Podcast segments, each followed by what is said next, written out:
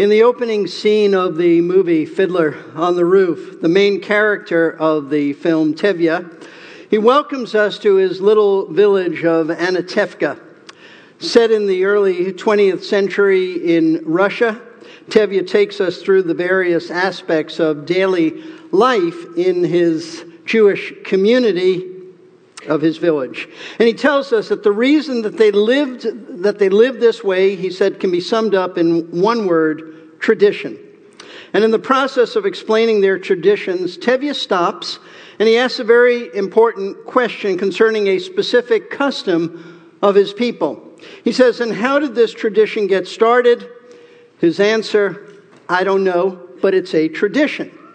And folks, that is the way traditions are. We don't always know their origins, but we tend to follow them anyway just because they are traditions. Now, in and of themselves, there's really nothing wrong with traditions. We all have them. We have traditions in the way we celebrate birthdays. We have Christmas time traditions. We eat traditional foods associated with certain holidays and things like that. These are all good. These are all very appropriate traditions. But traditions can become a very serious problem when they become the core and substance of our religious experience, and they develop then into meaningless rituals, empty routines that we follow, blindly follow, without even thinking about them, without knowing why we do these things. This is precisely what the Pharisees of our Lord's day had done with Judaism. They had imposed a set of man made traditions on Old Testament laws so that their form of Judaism was not Old Testament at all. It was a suffocating, lifeless, legalistic, man made religion. A religion based upon a code of rules and regulations established by the rabbis of that day and not by God Himself. And as a result of the Pharisees' ritualistic and external approach to religion, they were continuously at odds with Jesus because Jesus always taught pure biblical truth based on the divine intention of the Old Testament. And therefore, He emphasized what the law and the prophets emphasized that God was concerned with man's heart, man's inner response to his word. In other words, Jesus taught about true, genuine spirituality, which is about obedience to God from the heart, while the Pharisees emphasized only external rituals without any concern for obeying from their hearts. And that's why Jesus and the Pharisees clashed over a number of issues. And today, in our study of Luke, we come now to one of those issues that they clashed over, and that is the issue of fasting, abstaining from food and drink for a period of time. So I, invite you to open your Bibles, your tablets, or to read on the screen Luke chapter 5, verses 33 through 39. And they said to him, The disciples of John often fast and offer prayers. The disciples of the Pharisees also do the same, but yours eat and drink. Jesus said to them, You cannot make the attendants of the bridegroom fast while the bridegroom is with them, can you? But the days will come, and when the bridegroom is taken away from them, then they will fast in those days. And he was also telling them a parable. No one tears a piece of cloth from a new garment and puts it on an old garment. Otherwise, he'll both tear the new and the piece from the new will not match the old. And no one puts new wine into old wineskins, otherwise, the new wine will burst the skins and it will be spilled out, and the skins will be ruined. But new wine must be put into fresh wineskins. And no one, after drinking old wine, wishes for new, for he says, the old is good enough.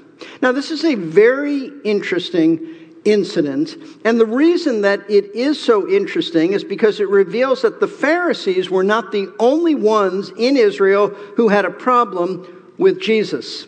You see, Matthew, in his account of this very same incident, he tells us that some of the followers of John the Baptist were troubled over the fact that Jesus and his disciples did not follow the same traditions of fasting that they did and that the Pharisees did. And so, according to Matthew, it was the disciples of John who came to Jesus asking him to explain his actions. Now, on the surface, their question is only about fasting. They actually also asked about prayers. Jesus didn't even deal with that, but he did deal with fasting. But the issue is really much deeper than this. You see, unlike the Pharisees, who were openly hostile to Jesus and really didn't care what Jesus had to say. John's disciples were different. John's disciples were very sincere and they were really interested in Christ's words. Still, their question about fasting revealed that just like the Pharisees, they couldn't understand why Jesus did not practice the customs and traditions of rabbinical Judaism. In other words, they wanted to know why Jesus did not follow and observe all of the accepted religious practices of his day, like fasting. And Jesus understood exactly what they were asking because his answer reflects the broader issue that was at stake. See, what John's disciples were really asking was how come your teaching and your activities emphasize internal issues like forsaking sin, while the Pharisees, in their teaching, they emphasize only external issues like fasting. Now, this appears to be precisely what these men were asking because the answer that Jesus gives them reveals the stark difference between the pure gospel message that he taught and the religious traditions of Judaism that the Pharisees taught. In other words, Jesus explains that what he had come to do wasn't to embrace or to reform the man made traditions of rabbinical Judaism, but to establish something brand new. A new way of life that was based on gospel truth from the Word of God and not the rabbi's religious traditions and opinions. And then, having said that, he proceeded to make it clear that these two belief systems, his emphasizing internal stuff and theirs emphasizing external stuff, cannot exist together. They are mutually exclusive. Now, folks, no message could be more relevant than this one. Not today, because the religious spirit of our age is about diversity. It's about openness to embracing all views while excluding no one and no one's opinion. But the gospel message is not like that. In fact, it's just the opposite. It's about narrowness. It's about intolerance of error. It's about the excluding of all views contrary to the truth about Christ and his cross. Summing up the meaning of this passage from Luke and why it is just so relevant and pertinent to us today one Bible teacher said this. He said, The theme of this closing section of chapter 5 is an appropriate one. In this age where diversity of belief, openness to other religious views, and inclusivism are seen as the primary religious virtues. In his confrontation with the Jewish religious leaders over the question of fasting, the Lord Jesus Christ set forth the, clearly the uniqueness and exclusivity of the gospel. He did not come as merely another rabbi within the framework of contemporary Judaism, nor did he come to make a few minor tweaks to the existing religious system of his day. Jesus came to preach the gospel, which fulfilled the Old Testament and was incompatible with the Jewish religion of his day. Judaism was concerned with self righteousness, the gospel with heart righteousness. Judaism was concerned with what man thought, the gospel with what God thinks. Judaism was concerned with external behavior, the gospel with internal attitudes. What a great statement and absolutely true. This is our world, and we have to stand for the purity of the gospel. So the passage before us is really about genuine gospel centered Christianity as opposed to a religion based upon nothing more than traditions and outward ceremonies and regulations, and then not mixing the two, not mixing them at all.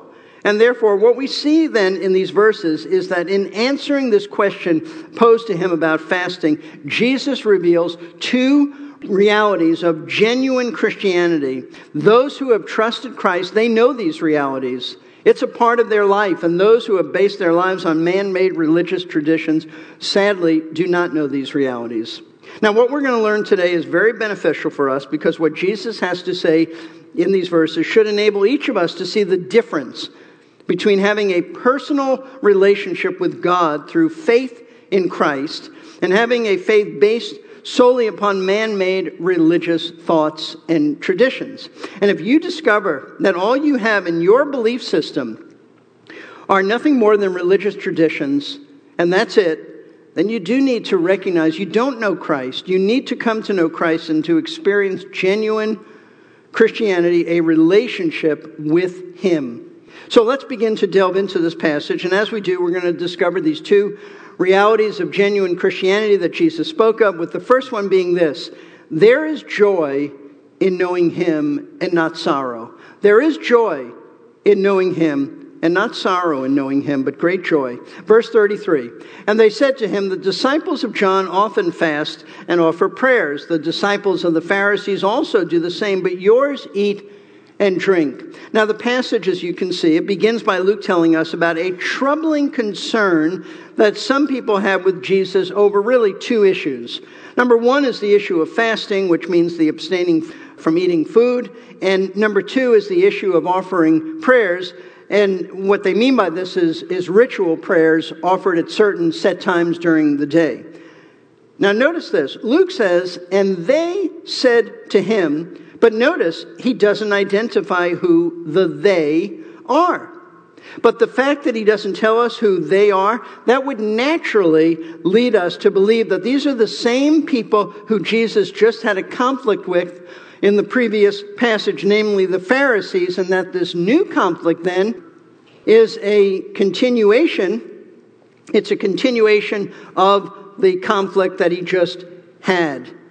And the Pharisees are the ones who continued this with him. And you know what? That makes perfect sense because the verses just before this passage were about the Pharisees complaining. As you'll recall, we studied this last week. They complained about Jesus eating and drinking with tax collectors and notorious sinners in the house of Matthew. Remember what we went over last week that Matthew was a tax collector. Jesus passed by his table and said, Follow me. And he did. He left it all to follow Christ. He was so overjoyed at the forgiveness of his sins that he held a big reception for Christ in his house in which he invited his colleagues, other tax collectors, and notorious sinners. But the Pharisees didn't like that, that Jesus dared to associate and eat and drink with such lowlifes. So, that was last week. This week now, they have another complaint. And Luke tells us about this new complaint that they leveled against Jesus. However, as I told you just a few minutes ago, in Matthew's account of this very same incident, he tells us that it was the disciples of John the Baptist who came to Jesus with this complaint. He doesn't say it was the Pharisees. So the question is which group came to Jesus, the Pharisees or the followers of John the Baptist? Well, the answer is both of them. Both of them. This is not speculation. Both of them. There can be no contradiction in the Bible. There are no mistakes in the Bible. And we know that both of these groups came to Jesus. How do we know this? Because Mark wrote a gospel. And Mark included in his gospel account this very same incident. And Mark tells us that it was both the Pharisees and the disciples of John who came to Jesus asking him a question about fasting. So, most likely, the situation is this the Pharisees, already being annoyed at Jesus, would seem to have pushed John's disciples into joining them in asking Jesus this question.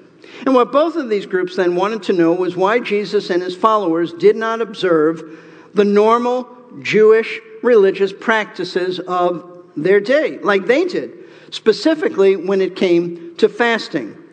Now, while Luke doesn't explicitly say this, it may very well be that, that, that at the precise time that Jesus and his disciples were feasting with Matthew, feasting upon food and drinks in Matthew's house, John's disciples and the Pharisees may very well have been engaged in fasting at the very same time. And because of this sharp contrast in practice, it led them to question the Lord about this. So, here's the situation. These disciples of John the Baptist, along with some Pharisees, they approached Jesus to ask him why, unlike them, he and his disciples feast and they don't fast. And why, unlike them, he and his disciples don't follow the customary practice of observing set times of praying during the day. Now, as I told you, Jesus didn't even respond to the question about praying often. Most likely, because that wasn't even an issue, because Jesus, along with his disciples, did pray quite frequently. But he did respond to their question about fasting. But before we can really understand the meaning of this question raised by John's disciples as well as the Pharisees and the Lord's response to it, we need to first ask ourselves this question. In light of Christ's ministry, why does John the Baptist even have any disciples? As you'll recall, John the Baptist was a unique individual. He was unique in many ways. He was not one of the Lord's apostles, he was not someone who stayed around for the founding of the church. John the Baptist was the forerunner of the Messiah. He went before Jesus and his ministry was to prepare the Jewish nation for the coming of their Messiah by calling Israel to repentance. That was John's mission. And those Jewish individuals who did repent of their sins, he baptized them in the Jordan River. Now, in the course of his ministry, John accumulated a number of followers, disciples, students, pupils. But when Jesus began his ministry, just a little bit after John started, John appropriately then pointed his disciples away from himself to Jesus, and he told them, in essence, to follow him. Here's what we read in John chapter 1, verses 35 through 37. Again, the next day, John was standing with two of his disciples. And he looked at Jesus as he walked, and he said, Behold, the Lamb of God. The two disciples heard him speak, and they followed Jesus. In essence, what John is saying, stop following me. That's the Messiah. Go follow him. And two of them did. Now, this should have happened to all of John's disciples. They should have all followed Jesus, but they didn't. We know that because two chapters later, in chapter 3, starting in verse 22, we read these words after these things, Jesus and his disciples came into the land of Judea, and there he was spending time with them and baptizing. John also was baptizing in Aenon near Salem because there was much water there. And people were coming and were being baptized, for John had not yet been thrown into prison.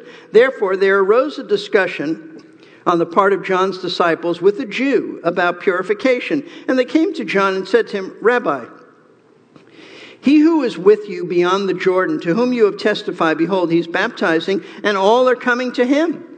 John answered and said, A man can receive nothing unless it's been given him from heaven. You yourselves are my witnesses that I said, I'm not the Christ, but I have been sent ahead of him. He who has the bride is the bridegroom, but the friend of the bridegroom who stands and hears him rejoices greatly because of the bridegroom's voice. So this joy of mine has been made full. He must increase, but I must decrease. Now, what we read here is that as a result of this jealousy, and that's exactly what it was, it was jealousy on the part of John's disciples, some of them refused to follow his teaching about transferring their allegiance to Jesus. Instead, they continued as a distinct group of John the Baptist disciples, and they kept aloof from Christ disciples. Now, you may wonder why, by the time we get to Luke chapter 5 and this question of fasting raised by John's disciples, you may wonder why John hadn't put a stop to this, to his men following him when they should have been following Christ. And the answer is that according to Luke chapter 3, verse 20, John was now in prison, where Herod would soon put him to death. And without John's leadership, his disciples gravitated to the teaching that they had been raised on, that is to say, traditional Jewish ceremonies and observances as taught and practiced by the Pharisees. In addition, we should keep in mind that unlike Jesus, who did not hesitate to eat and to, to drink with sinners, John wasn't like that. John was more of an ascetic in that he abstained from certain foods and wine. And very likely he made it a point in his life, and therefore in the life of his disciples, to practice fasting quite often. And in that sense, he was very different from Jesus. And Jesus called attention to this difference between he and John when he said these words in Matthew chapter 11, verses 18 and 19. For John came neither eating or drinking, and they say he has a demon. The Son of Man came eating and drinking, and they say, Behold, a gluttonous man and a drunkard, a friend of tax collectors and sinners.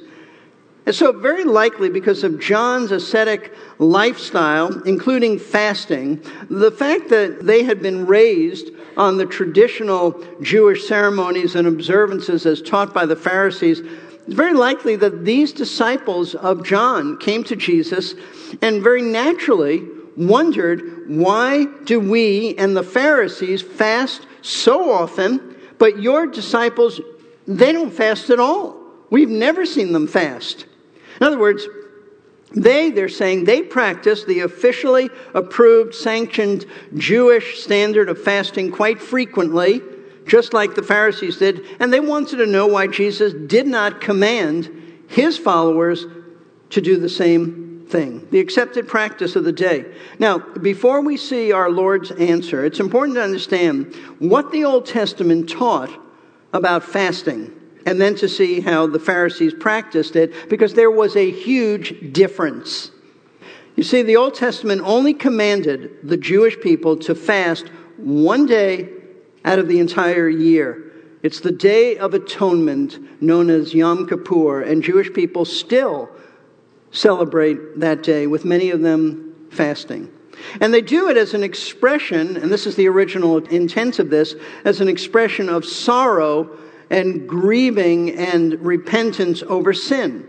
That's the intent of Yom Kippur and the fast. However, in addition to this command to fast one day out of the year, fasting came to be practiced by the Jewish people when they faced major calamities, such as the time of Esther, when the king of Persia gave the edict to kill all the Jews in all of his empire, all of his kingdom, or when the prophet Joel in chapter 1 called the nation to a public fast so that they could repent and petition God to forgive them.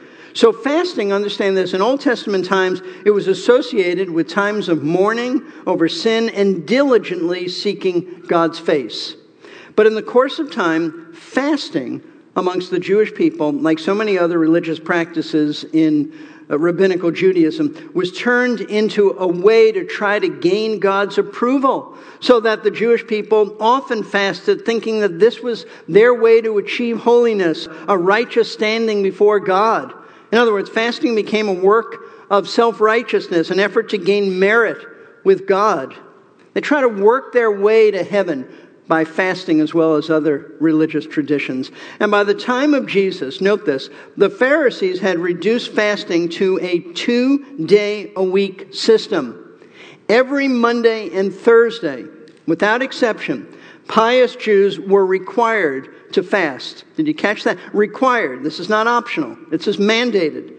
This is exactly what Jesus was referring to when he gave the parable of the self righteous Pharisee that I read to you earlier in Luke 18, where the man said, I fast twice a week. What he's talking about is that, like all good Pharisees, he fasted two times every week, Monday and Thursday, because this is what he thought would earn him a good standing with God. But in addition, but in addition to a Pharisee, fasting also meant mourning and grieving as if they were in deep sorrow over their sin. But they weren't in deep sorrow over their sin. They just wanted everybody who looked at them to think that they were in deep sorrow. So that when they fasted, they tried to look as unhappy as they possibly could. And that's precisely what Jesus condemned about their fasting. Let me go back to Matthew chapter 6.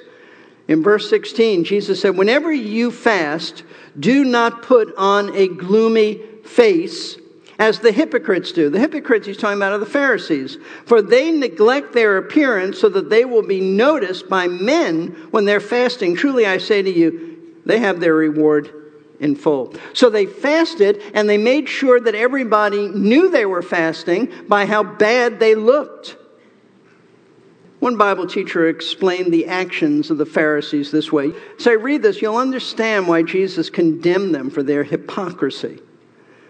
The overall effect, he says, of this was to view true religion as solemn, joyless, gloomy. Therefore, when fasting, the Pharisees tried to look as forlorn as possible. Some actually whitened their faces to effect an emaciated look, refused to wash, and wore their clothes in shoddy disarray. The supposition was that you could not be spiritual unless you were uncomfortable. Spirituality, they thought, consisted of doing things you didn't want to do and refraining from the things you did want to do. You see, to people like the Pharisees and these wayward followers of John the Baptist, religious rituals were just chores of obligation. That's all they were. And folks, that's the way religion is without Christ. It's a bunch of joyless duties that you force yourself to endure. All of us need to be careful that we don't do the same thing. And we could very easily do it by reducing worship to a set of lifeless routines that we practice without having our hearts really set upon God. In fact, sometimes we do it, we don't even think about what we're doing. It's easy to do. You just go through the motions of things that we're expected to do, like reading our Bibles every day, like praying, like thanking God before we eat like coming to church on Sundays, like singing songs without even thinking about the words, the meaning of the words that we're singing. All of these things can become joyless and lifeless customs, which is exactly what fasting had become to the Pharisees and to John's disciples. And so they wanted to know why Jesus didn't teach his followers to practice religion this way. Why don't you and your men fast twice a week with long, gloomy faces like we do? And so Jesus answered their question by revealing one of the great truths about genuine gospel centered Christianity. Notice what he said in verse 34. And Jesus said to them, You cannot make the attendants of the bridegroom fast while the bridegroom is with them, can you? Now, in this statement, Jesus does a very typical Jewish thing. He answers a question by asking a question.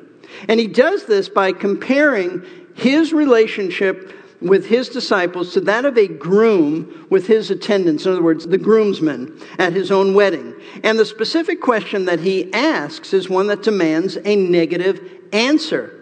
He wants to know if it's possible for a groom's attendants to mourn while the groom is with them at his own wedding. And of course, the answer is, well, of course not. No. Now, some people may cry at weddings, but these are usually tears of joy, not sorrow.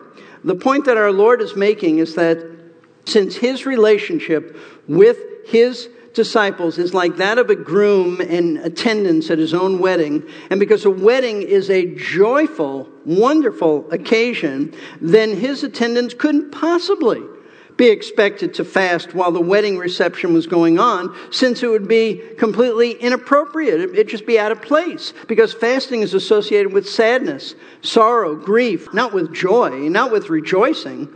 Now, listen, all wedding receptions are festive occasions, but in Christ's day, a Jewish wedding was an especially joyous event that lasted for about seven days. You see, the married couple did not go away for a honeymoon. Instead, they stayed at home for a week and they opened their house for their friends to come over and to celebrate with them. And so for those seven days, there was continuous rejoicing and feasting, and it was the groom's closest friends, his attendants, who were given the responsibility to make sure there was fun and festivities at the party. And therefore, it was customary for those attendants to be officially exempt from fasting during the seven day wedding feast. I can't imagine that anybody at the wedding would fast, but they had the rabbis officially say that they couldn't fast. They should not fast. In fact, here's what one rabbi said All in attendance on the bridegroom are relieved of all religious observances which would lessen their joy. So, there. Even if they wanted to fast, they couldn't. I can't imagine anyone wanting to fast during the seven day wedding party. Now, Jesus then, he used this analogy of a joyous Jewish wedding feast to explain to John's disciples and to these Pharisees why his disciples did not fast. He explained that as long as he was present with them, he was like a bridegroom and his disciples were like his attendants, and they were feasting and rejoicing and celebrating with him. That is to say, it just would have been totally out of place for Christ's disciples to fast with sorrow and mourning while Jesus, the groom, was still present with them. But listen, our Lord did not stop there with these wedding remarks. Jesus went on to state that this festive like time at a wedding reception would not always be the case. it will come to a close. He said in verse 35, But the days will come, and when the bridegroom is taken away from them, then they will fast in those days. Now, what is our Lord talking about? This is a, a reference to Christ's upcoming death. He is predicting his own death when he would be taken away and crucified. And at that time, he said, his disciples then they'll fast. Why? Because that will be a time of deep sorrow when fasting is most appropriate.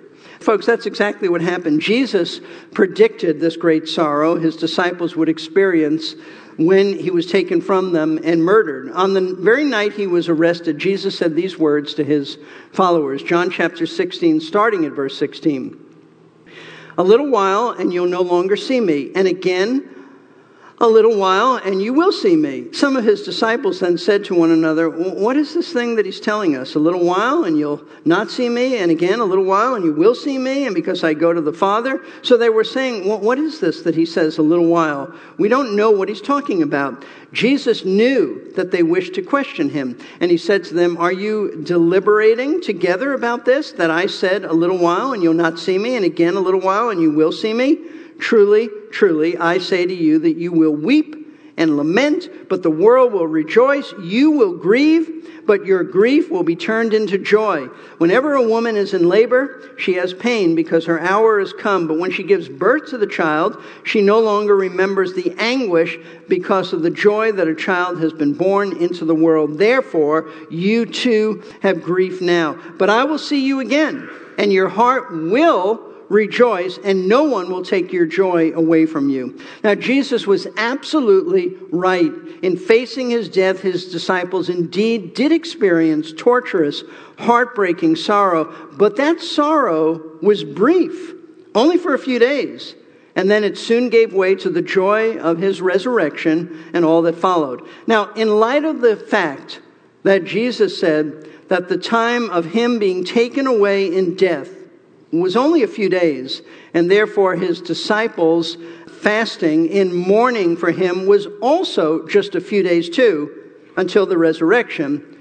A very valid question for us to ask at this point is this Is it appropriate, is it right for us as believers in Christ, is it right for us to be fasting in these days, during this time? And the answer is yes, it is. It is because although we know the joy of his resurrection and Christ has given us joy in our hearts, knowing that our sins have been completely forgiven and that he will be returning someday, the fact remains that Jesus has been taken physically from us in the sense that 40 days after his resurrection, he did return to the Father, so that he is now in heaven, seated at the right hand of God the Father, even though he is with us by virtue of the fact that he indwells us by the Holy Spirit. And so, in light of the fact that Jesus has been taken from us, it is appropriate for us to fast these days. Now, there is no specific command given in the New Testament that says you must fast. There's no command. You'll not find it. However, listen closely. It is assumed, though, assumed that in these days, while the Lord is away and we await his return, that we will fast. That is an assumption that Jesus makes. And I say that because Jesus himself spoke about his disciples fasting when he said, we go back to Matthew chapter 6, verses 16 through 18. He's saying this to his followers whenever you fast, so he's telling us you will fast. Whenever you fast, not a command, but whenever you fast, don't put on a gloomy face as the hypocrites do, for they neglect their appearance so that they will be noticed by men. When they're fasting, truly I say to you, they have their reward in full. What he meant by that is they wanted the applause of men, and that's exactly what they got.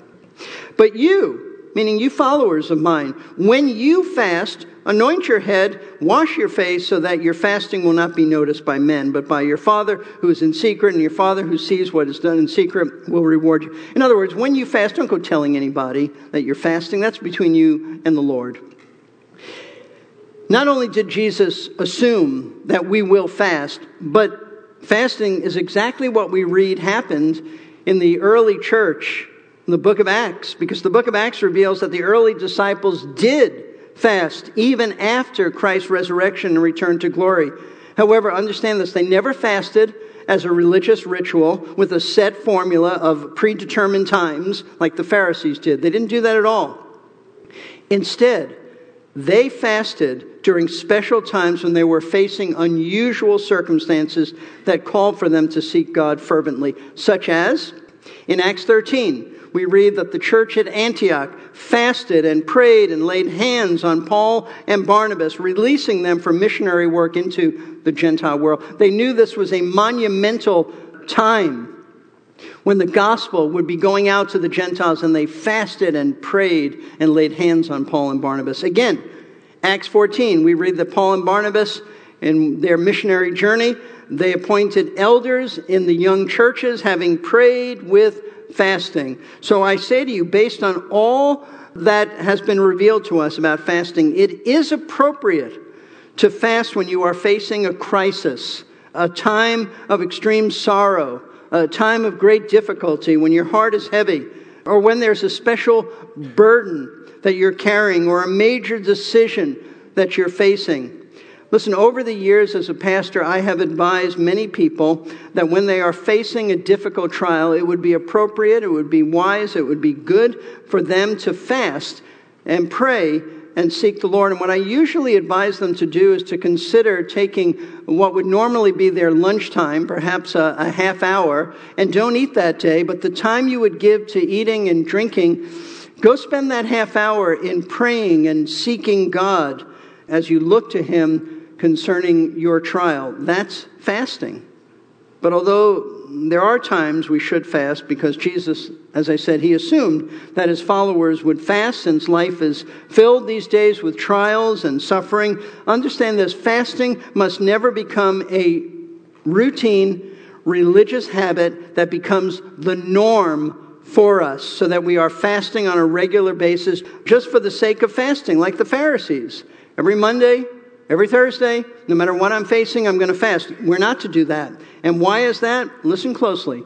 Because even though, yes, we experience many trials, our lives are supposed to be characterized by joy and not by mourning. And fasting is associated with mourning and sorrow. Yes, there are times we do that, but that's not to characterize our lives because our lives should be characterized, if we know Christ, should be characterized by cheerfulness and rejoicing.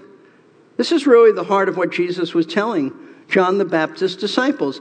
He wanted them to know that genuine Christianity is marked by a joy that comes from knowing and enjoying fellowship with Him, just like a festive occasion, like a wedding.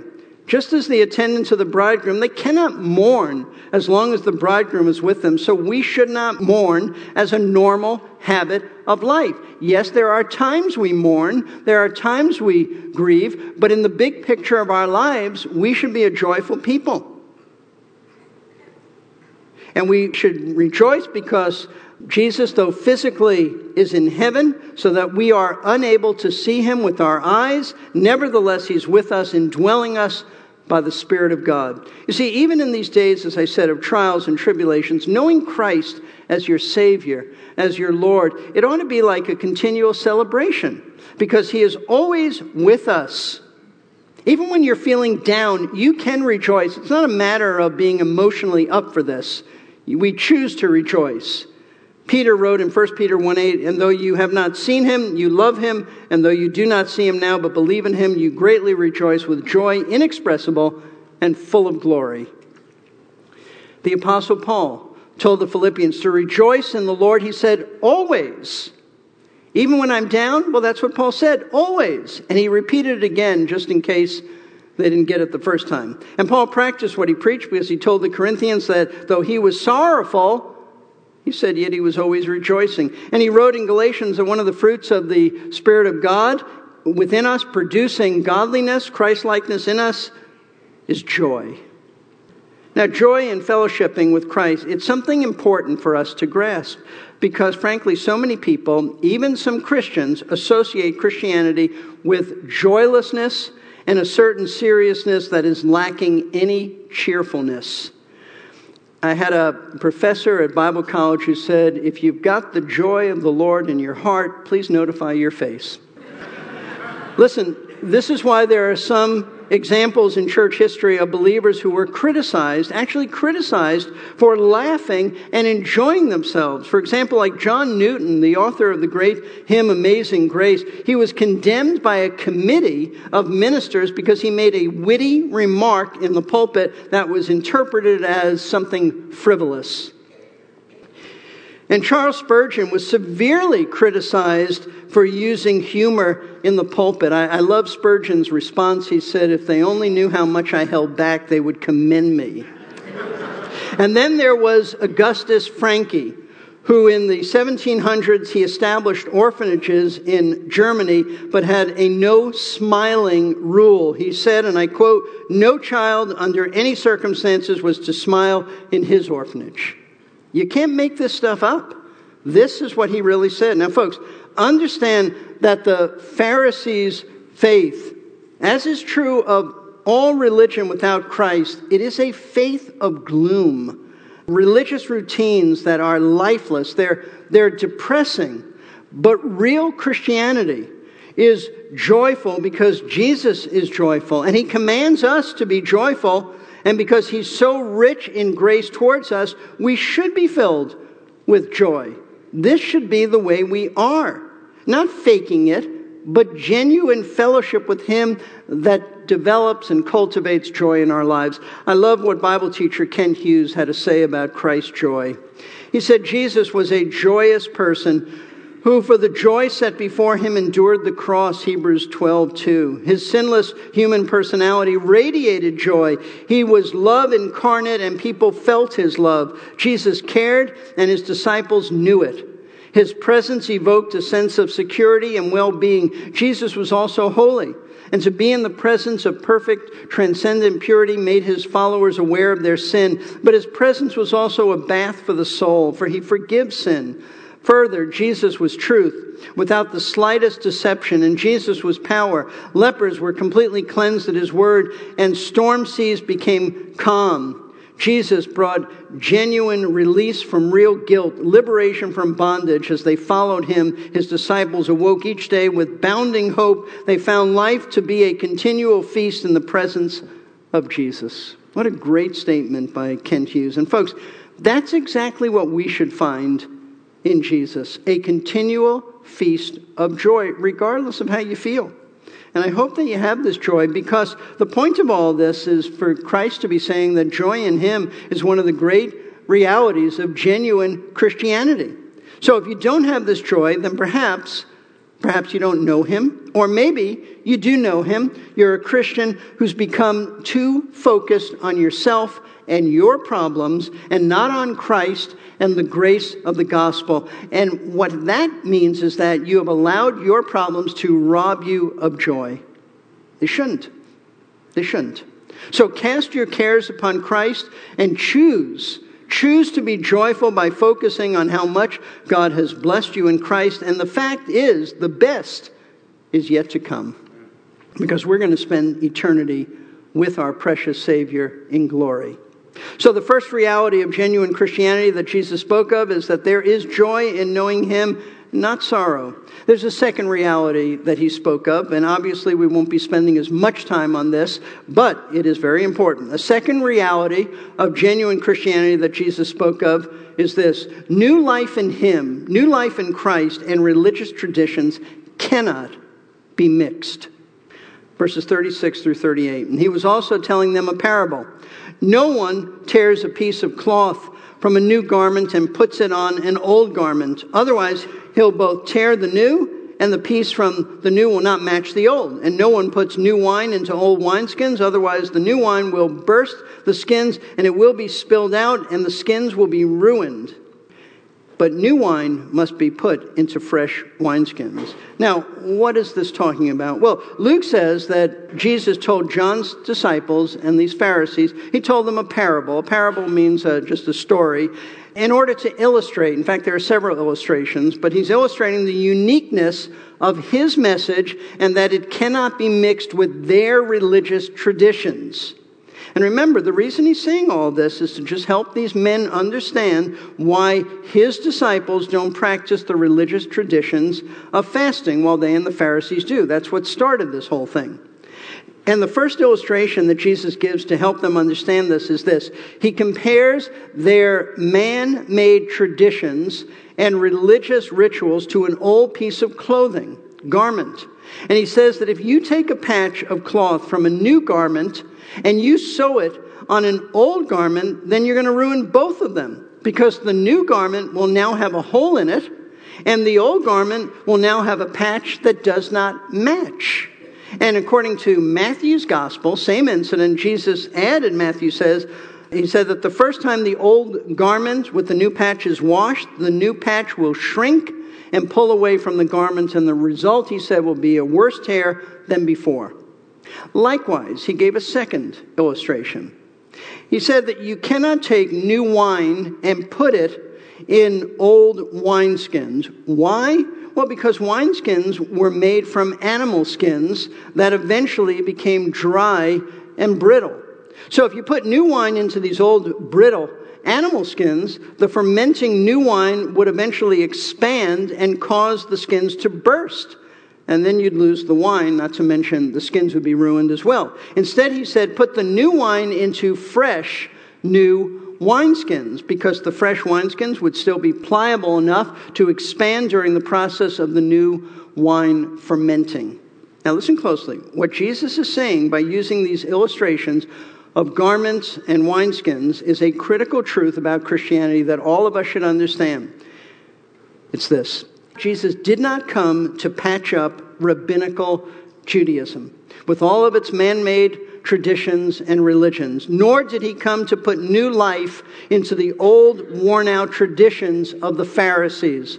In other words, genuine Christianity, meaning pure gospel truth and man made religious traditions do not mix. They cannot mix because genuine Christianity isn't a set of external rules and rituals. It is new life, Christ life within them that He gives to those who repent of their sin and trust Him as their Lord and Savior. It is two different things altogether. See, folks, our faith, our faith is not a religion at all. Sometimes I hear people talk about our faith like it's a religion. It's not a religion at all. It's a relationship with God through faith in Christ. It's the new wine of salvation that He pours into a heart that's been cleansed from sin. But even though Jesus told the disciples of John this and the Pharisees, they heard him that this new life he came to give was so much greater than the old life of rituals and these empty religious traditions.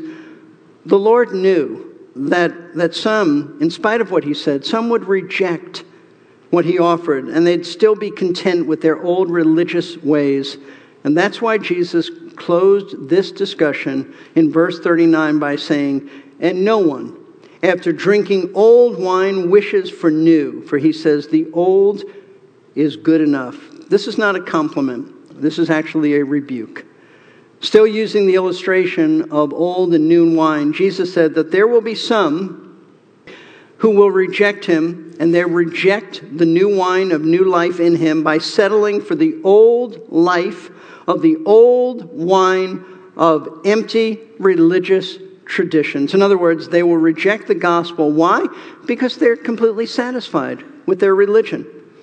They're satisfied, they're secure in their religion. They're trying to earn their way to heaven by their good works, and they don't really want to change. Not at all. They will reject him and continue on the same path they've been on. Concerning this rejection of the gospel, one Bible teacher explained why religious people do this. This is very relevant for you. If you witness to religious people, you've got some in your family, relatives, friends, this is most pertinent. The Lord's final illustration, he says, describes the tragedy of those who reject the gospel of grace and cling to their false system of works righteousness. Jesus likens such people to those who are content with the old wine they've been drinking and have no desire to taste the new wine. False religion deadens the spiritual senses. Far enough into the drinking experience, the drinker does not care about the taste of the wine. It's one of the chief ways that the God of this world blinds the minds of the unbelieving so that they might not see the light of the gospel of the glory of Christ, who is the image of God. Or like wine drinkers sloshing their familiar drink, people stubbornly cling to their comfortable religious traditions and have little interest in the new, fresh, saving truth of the gospel. This does explain why, when you're witnessing to a religious person, they're often just not interested. This is why Scripture emphatically teaches that a person can only come to Christ if God opens their eyes. Otherwise, we'd all be back here, satisfied with whatever our old religion was, seeing no need to trust Christ for salvation. It is the Lord who opens our hearts by regenerating us. And the only way to go to heaven, and these men didn't know this, the only way is by faith in Christ alone, without adding anything. And that is so relevant for today. We preach Christ and Him crucified, not Christ and then church affiliation, not Christ and baptism, not Christ and good works. It is Christ alone. That is the pure gospel. The key is alone. Only Christ can save because only Christ paid the price for our sin. Only Christ imputes his righteousness to us when we believe on him. This is why the gospel can't be mixed with religious traditions. This is why Jesus said that he was the way, the truth, the life. He said, No one comes to the Father except through him. So if you've never come to him for salvation, then come now. Turn from your religion. It will never get you to heaven. Only Christ will. And place your faith in Him alone. And if you have come to Him, then rejoice in Him. Rejoice in Christ by enjoying your relationship with Him. It starts now, not when you get to heaven. It'll be better in heaven, but it starts now. Yes, fast when you're going through a hard time. That's certainly appropriate. But make sure that your life is characterized by joy in Him. If you'd like to speak to any of our pastors about anything that you've heard this morning, I'm going to ask some of the men to come to the front as we close the service. So let, us pray. Father, we thank you for this passage, a passage that can so easily be overlooked, a passage that has been difficult for some to understand, but we thank you for giving us understanding. And Lord, may we keep the gospel as pure as it's intended to be pure.